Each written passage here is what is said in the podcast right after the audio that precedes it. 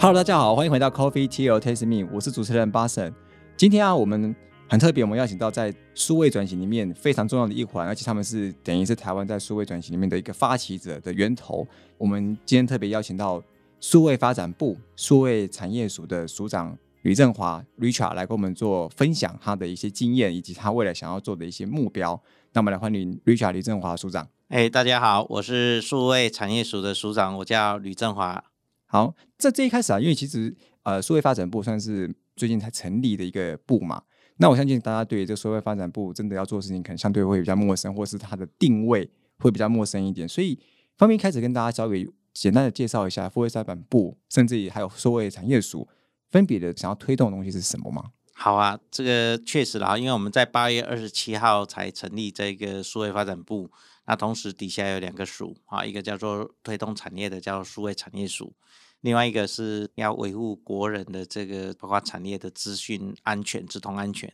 所以叫治安署。一个部有两个署，好，那这两个署呢，其实总统给唐凤唐部长的任务就是推动各行各业的数位转型。那因此呢，在我们八月二十七成立的时候，唐部长有大致介绍一下整个数位发展部的一些组织还有定位。好，那我们部本部有六个业务师。啊，所以呢，这六个业务师包括政策的规划，还有包括韧性建设，包括资源管理，然后跟国际连接的部分，像经济部称之为国际合作处。好，可是，在部内，因为在数位的世界里头，networking 很重要，而且跟民主的国家的 networking，所以他把国际合作处这个部分，把它名字取为叫做民族网络师。民族网络师，对。不是民族网络师啊，是网络哈，是 networking，而且是希望跟民主的国家，大家在网络的世界国家做朋友嘛。是，所以因为他刚好在今年他当政委的时候，也去参加了民主峰会嘛，哈，所以就会觉得说，这个是跟民主国家之间的一个呃国际合作哈，其实在呃数位的时代里头，其实非常重要啊，所以。在实体的部位，比如说像以前我服务的经济部，就是有国际合作处，好啊。你看很多的大学也跟国际会有一些合作，所以它可能有时候会有国际事务委员会啊，好，或是国际事务的这些单位，好。那在数位发展部来讲，这样做国际合作的一个呃司，就叫做民主网络司。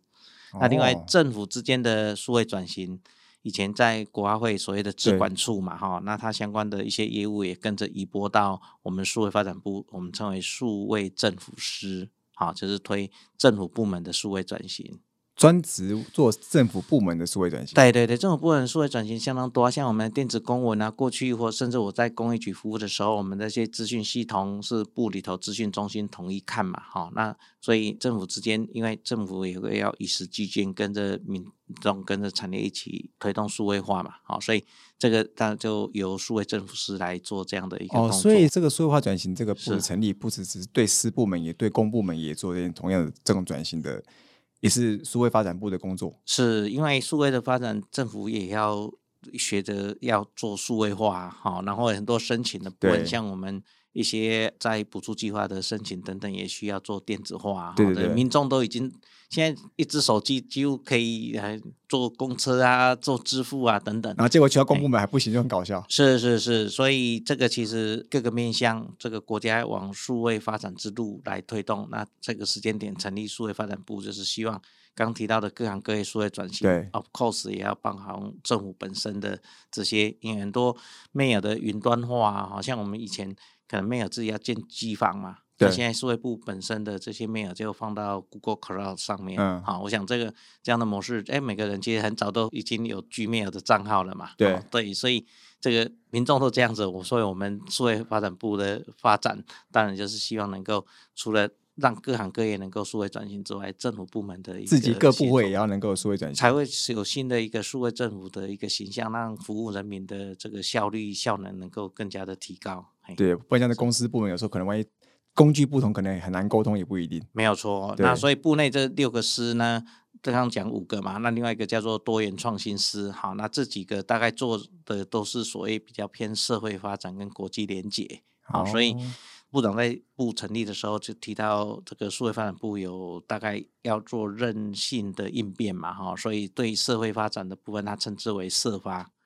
那产业发展当然就是产发嘛，哈。是。那另外一个，刚刚讲资通安全署，它负责的就是应变突发的事件嘛，哈。所以有三发的由来，就是有这样子的一个做法。那其实主要还是要推全民的数位韧性嘛，因为在这个 digital 的时代，其实数位的科技发展对变化非常快嘛，所以我们能够政府中有这样的部门来去做推动，啊，这个是当初成立的一些背景。是。刚刚提到数位发展部大概八月多开始成立嘛，那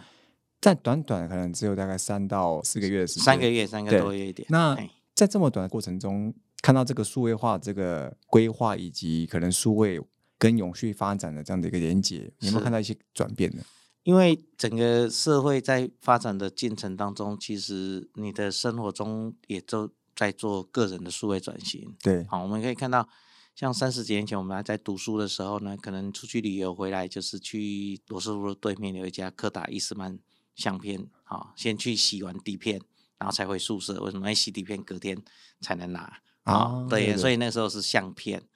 那后来数位相机出来的，哎，你现在拍照，大概数位相机是可以及时看到，而且底片就不用一卷一卷，因为是一个 SIM 卡，所以哎，底片等同是无限延伸的。可它没办法立刻上传，没办法 WiFi，没办法，就还是要拿个 SIM 卡去洗。那后来呢，手机呢，打电话之外呢，就一个镜头、两个镜头、三个镜头，甚至现在有四个镜头，它的话术也都变得非常大嘛，哈。所以呢，基本上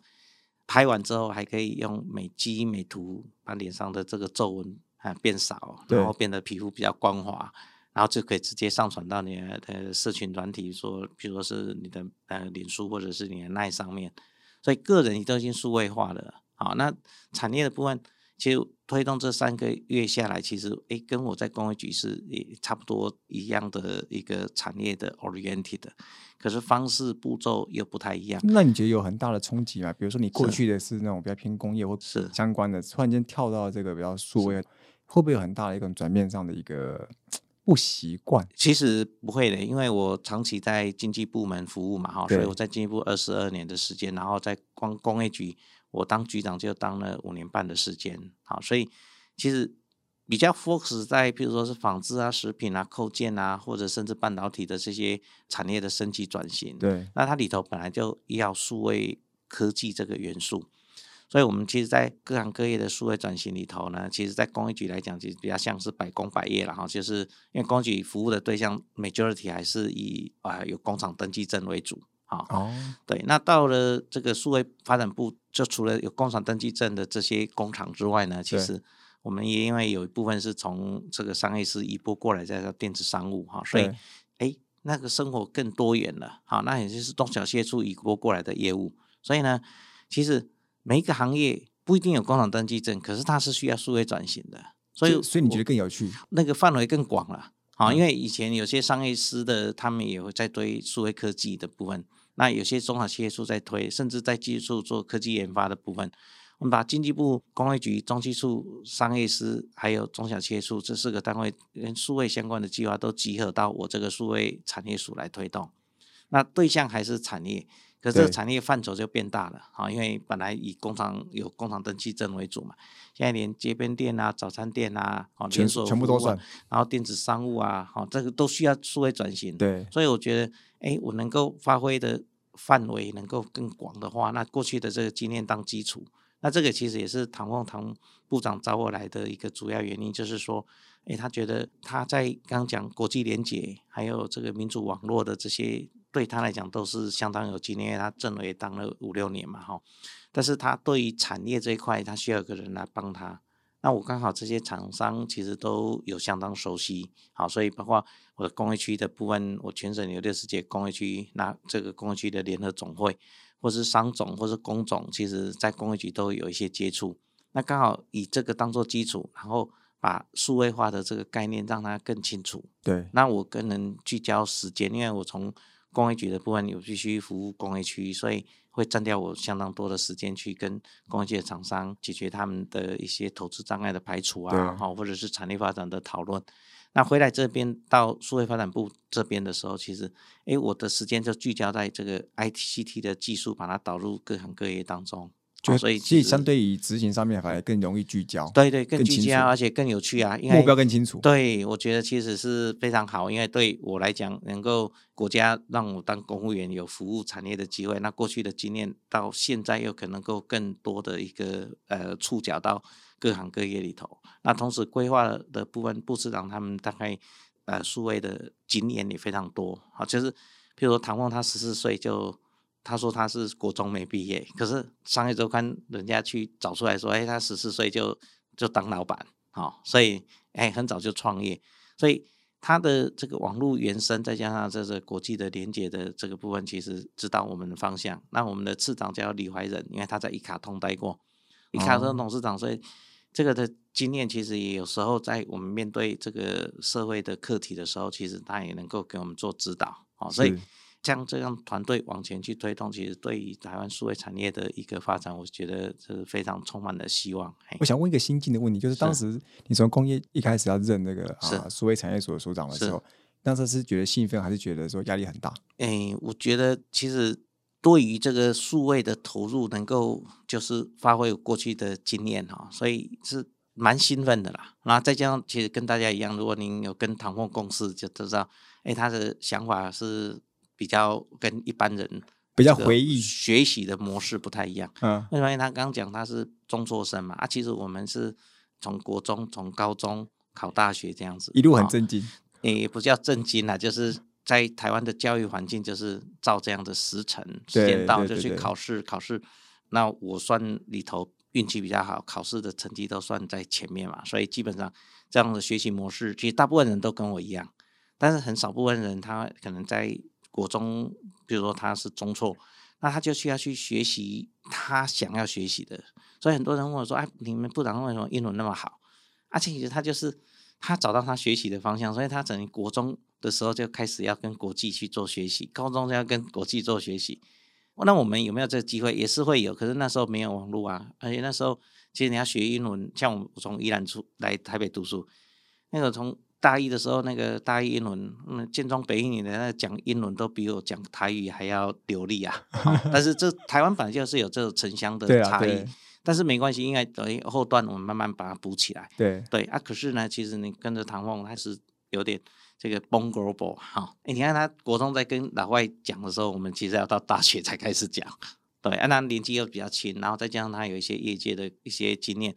然后再加上他有很长一段时间担任政委，甚至在政委之前，其实他跟网络的这些朋友也非常熟悉嘛。是好，所以有时候我们诶，在我们的知识里头，可能去识别化很重要。好，比如说吕圈华，然后加工业局加局长，对，诶，很容易猜变吕振华嘛。好，所以去识别化现在好像没什么用。然后他就说，哎，那现在其实有密码学有在讲这叫做新的密码的模式，叫做同态加密啊，所以这样哦的加密就比去识别化来得更好。是好啊，这样这个对我来讲其实也是新的，好，所以工作中也是可以自己学习，那又工作中又可以服务产业啊，我觉得其实很是兴奋大于压力。诶，绝对是如此的，因为因为这自己有这样学习的动力。那我想我的同仁其实来从各个部门上调过来，或者是移拨过来，其实大概心情都跟我差不多，就是一来我们自己可以成长。二来，我们成长过程中其实有这个机会去服务产业，然后看到各行各业去做数位转型，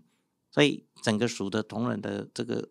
服务的动力都非常强。对，而且而且你们从零开始做，有点像内部创业的感觉，因为很多东西其实还没有制定出来，是由你们第一手先弄出来的东西。就是就新创嘛，像你们出来自己做新创公司，一定很辛苦嘛。为什么？因为一草一木，连油漆搞不好都要自己漆。好啊，我们差不多也是这样。我们也是从我服务的单位叫工会局，好，他今年是五十二年多一点啊，啊所以呢，哎，从五十几年的这样的一个比较传统型的部位，然后服务产业，那出来新创服务数位产业啊，我觉得这个也是自己从这样新创 spin off 出来，好 对对对但是身上是有有一些经验的，好，所以身上有工业局服务产业的这样的 DNA 啊，秉持这样 DNA 来这边做，那其实有些从地方政府来，有些从中央政府来，那他身上也都有他过去的一些经验，所以这些人如何做 orientation，让他能够发挥最大的效果，然后对产业能够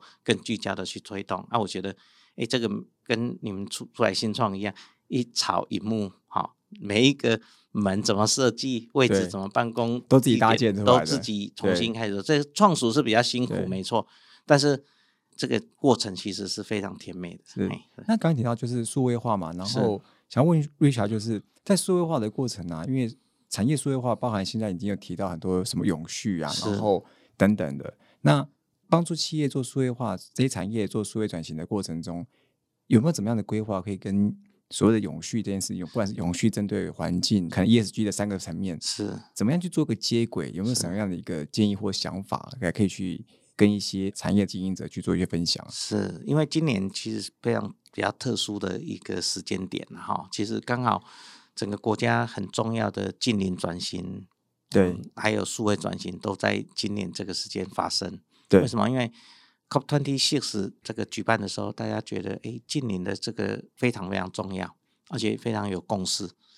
我们行政院就说，啊，那是不是请国发会哈？因为国家总体发展嘛哈，所以龚明鑫龚主委呢，在三月的时候就把国家的近邻路径图画出来。是那画出来的时候，我刚那时候是工业局局长嘛，哈，所以其实也配合包括像提到的制造业的这个近邻转型，怎么样去做规划，那怎么样让它的这个碳盘查、碳足迹能够透过一四零六四、ISO 一四零六七等等这样的一个工具，让他能够知道，哎，我今年跟去年减了多少碳，好，所以这叫近邻转型。嗯啊，近邻转型，哎，我做一做做做到下半年的时候，其实上半年在筹备，我是白天是工业局局长，晚上是那个产业署署长哈，因为筹备的时候，过渡期啊，那、当然是筹备，就嗯就跟你新创，你不会直接出来第一天你就是新创啊，你一定前面有筹备嘛。哦是，为什么你要要找人、找资源，然后要未来做规划，然后要准备，比如包括像立法院的预算书，在那个时间也要准备啊。哦对不会说，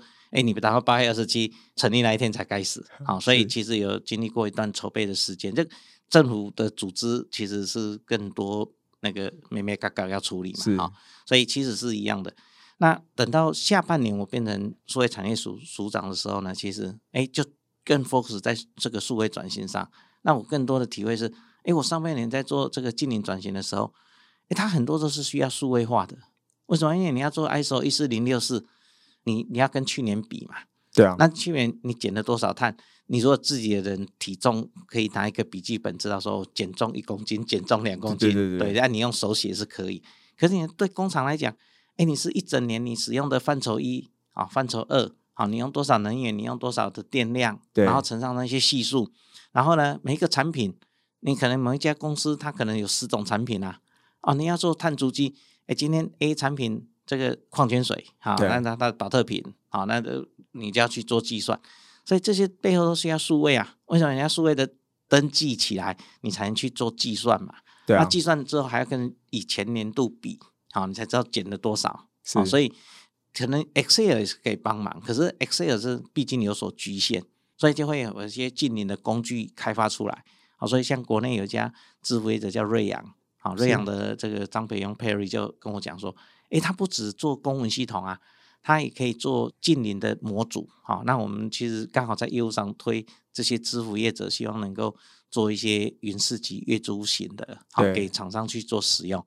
啊，所以我们在云市集里头就有有专区，就是做近邻的。好，所以中小企业如果要选择这样的一个软体的服务，它其实就到云市集，就有点像到 marketing 上面直接，哎，你去超市的时候，哎，你要买选购一下对，你要吃火锅嘛，啊，你就要买什么？买豆腐，啊，买买肉买肉啊，买金针菇，啊，你就自己想要的自己买，因为这个只有你最清楚嘛。对啊，因为每个人可能今天是要吃什么什么榨菜型的、啊，因为下次是要泡菜的啊，还是比较素一点的、啊。好，这个每个人口味不同，就等于每个人企业经营所需要的数位转型的工具不一样。对，所以我们其实，在云市集的部分也提供这样的服务。所以，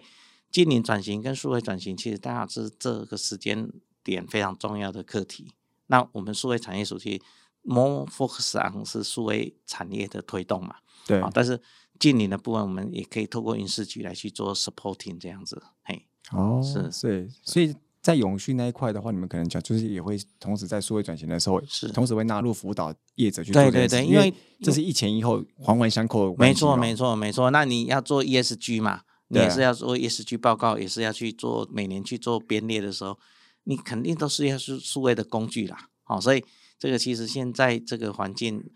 不要说产业啊，我刚讲人本身，你出门忘了带钱包，好像还可以；忘了带手机，有点危险啦。哈、因为 这个第一个，你朋友赖的时候没发现那个没办法收，那家人找你也找不到了。对对对对，还有嗯长官要找你回答问题的时候回答不了，这个也会焦虑啊。好，所以每个人其实数位转型就在我们生活当中。那这个数位的经济怎么未来的发展做好准备，这个就是其实我们这个数位产生署这个时间，我们把基础做好。那未来的三年、未来的五年、未来十年、未来二十年往回看，就是因为我们开始做这些准备。好，其实以后很多数位经济里头，甚至平台经济。或者是到工业四点零，甚至 AI 的发展等等，这些其实都是要一点一滴去把马步扎好，好、啊，这个都需要一点时间去做准备。然后越多的企业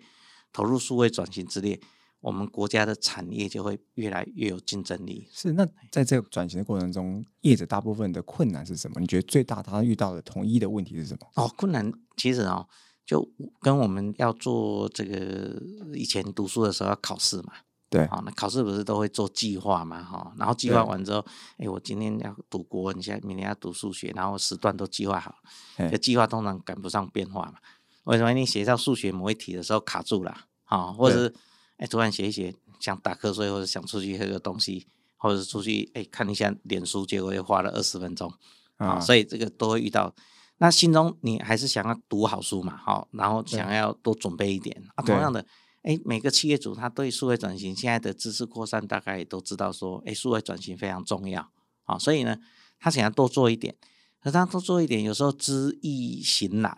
行难就是说，哎，有的老板，哦，像我们应该在产业的房产的时候，老板就会说，哇，那些资讯系统都跟我说，这投入之后会省很多钱。对，然后等到年底结算之后，他发现也没有省多少钱，为什么？因为省下来他要投入资讯系统的采购啊对等等，所以他在做这个要做真的去执行的时候，就会去考虑说啊，我今年的这个赚的钱有多少，对，然后优先的可能排二题都不会摆在这个资讯系统，那摆在它的 marketing 啊，好摆在它的这个市场的行销啊，直接可以哦产生收益的东西对，因为西。感觉比较直接嘛，然后摆上去嗯之后，这个收入就变多嘛。对对，这是第一关。那第二个，有的会放到治安，啊，治安就啊，我读一下，可能不会对发生治安事件。好，所以这个其实都变成要有一些案例让大家去参考，说，哎，其实他虽然今年要一点投资，可是两年后、三年后、四年后，就会回收了。哎，他会跟别人不一样啊。对为什么？因为他竞争力提升了嘛。所以你跟别人有人投资，有人不投资，然后你投资之后，你老师傅目前很好，没有错，对，经验也非常好，可他老师傅年纪会越来越长，对不啊，同时总会。会会累啊，对啊，机器不会累啊，对啊啊，所以那就像现在少子化，所以越来越多人是认知到是要做数位转型，是。对，可是他就觉得，哎呀，这要一笔钱下来，那我哦这样什么时候可以回收？好，啊，所以你就要做一些案例让他参考，说，哎，你今天做纺织的，哎，别人在染色的时候透过数位化，对，他染色的是更加的有效率。像现在做世界杯足球赛嘛，对吧？你知道台湾很会做这个机能性纺织，对所以那个球员身上的球衣大概七八成都是台湾的布料，好、啊，布哦料对它织完布不是就那个颜色啊，然后每家球队那个身上的球衣当然有代表色，对对对，所以你要去染，那染的都很精准。对，你要染的很精准才能对同样的色嘛，啊不然是本来你要是巴西队的，结果买的那个色有点褪色，就会觉得，哎，这个是不是仿冒品啦、对啊？对啊，所以数位的肯定可以让它的技术更能够做更准确更精进，而且不会累，是好，而且不会老。是哦啊，累积下来，但是这个过程它很需要一点转换嘛，哈、对比如说老师傅他把他的 know how 变成数位的那个 domain 的，可以去参数啦，对对对，哎你定一个参数一个设因为定你就要拆解嘛，你要把人的部分拆解成数位可以控制的这个，嘿啊，这个就必须要转译，好啊，所以也需要所谓的复数位赋能，好，所以所以数位进来是可以让它的 efficiency 更加的提高，嘿了解。是。好，今天非常谢谢是。Richard 吕振华署长来跟我们做很多的这些关于树叶产业转换的一些进程，以及要怎么样跟永续的接轨，还有它的环环相扣的重要性，以及在这过程中可能产业的一些经营者投入，还有一些可能成功的经验可能没那么熟悉，他会觉得投入的一些风险性可能很难去掌握。是。然后希望这些可能未来数位发展部以及数位产业署在推动这些东西的时候，能够提供更多一些资讯给这些产业去做参考，他们可能会更有动力是，来一起跟着数位发展部一起来推动这个数位转型化以及永续转型这个进程。是啊，是好，啊。今天非常谢谢李振华署长。好的，谢谢谢谢各位这个 podcast 的的听众哈，那也希望多给数位产业署好更多的指导。那有需要我们来服务的部分，好，您就可以上网找 triple w 点 adi 点 gov 点 tw。好，非常谢谢今天的分享。Coffee Tea or Taste Me，轻松聊永续，我们下次见，拜拜。拜拜，谢谢。